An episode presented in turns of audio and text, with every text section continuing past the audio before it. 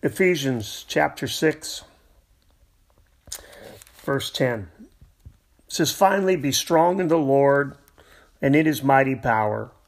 Put on the full armor of God that you may be able to take your stand against the devil's schemes. For our struggle is not against flesh and blood, but against rulers, against the authorities, against the powers of this dark world, and against the spiritual forces of evil in the heavenly realms. Therefore, put on the full armor of God so that when the day of evil comes, you may be able to stand your ground. And after you have done everything to stand, stand firm then with the belt of truth buckled around your waist, with the breastplate of righteousness in place, and with your feet fitted with the readiness that comes from the gospel of peace. In addition to all this, take up the shield of faith, with which you may extinguish all the flaming arrows of the evil one.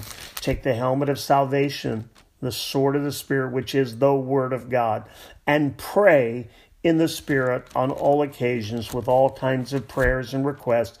With this in mind, be alert and always keep on praying for all the saints. James chapter 2 and verse 8. If you really keep the royal law found in Scripture, love your neighbor as yourself, you are doing right all the way back to Leviticus, Leviticus chapter 19 and verse 18 says, Do not seek revenge or bear a grudge against one of your people, but love your neighbor as yourself, for I am the Lord. In num or excuse me, Matthew chapter 22, beginning with verse 34. Matthew 22, verse 34.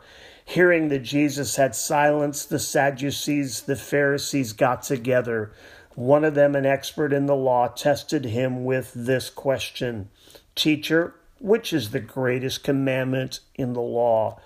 Jesus replied, Love your God with all your heart and with all your soul and with all your mind this is the first and greatest commandment, and the second is like it love your neighbor as yourself. All the law and the prophets hang on these two commandments. Romans chapter 13, verse 8 Let no debt remain outstanding except the continuing debt to love one another, for he who loves his fellow man has fulfilled the law.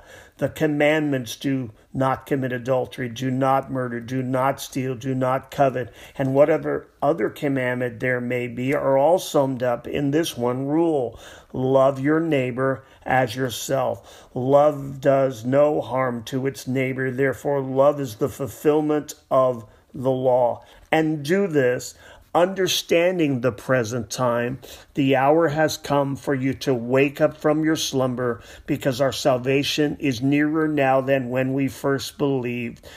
The night is nearly over. The day is almost here. So let us put aside the deeds of darkness and put on the armor of light. Numbers chapter 6. Numbers chapter 6 verses 24 through 26. Let me pray for you. The Lord bless you and keep you. The Lord make his face shine upon you and be gracious to you. The Lord turn his face towards you and give you peace. God bless you until we talk again.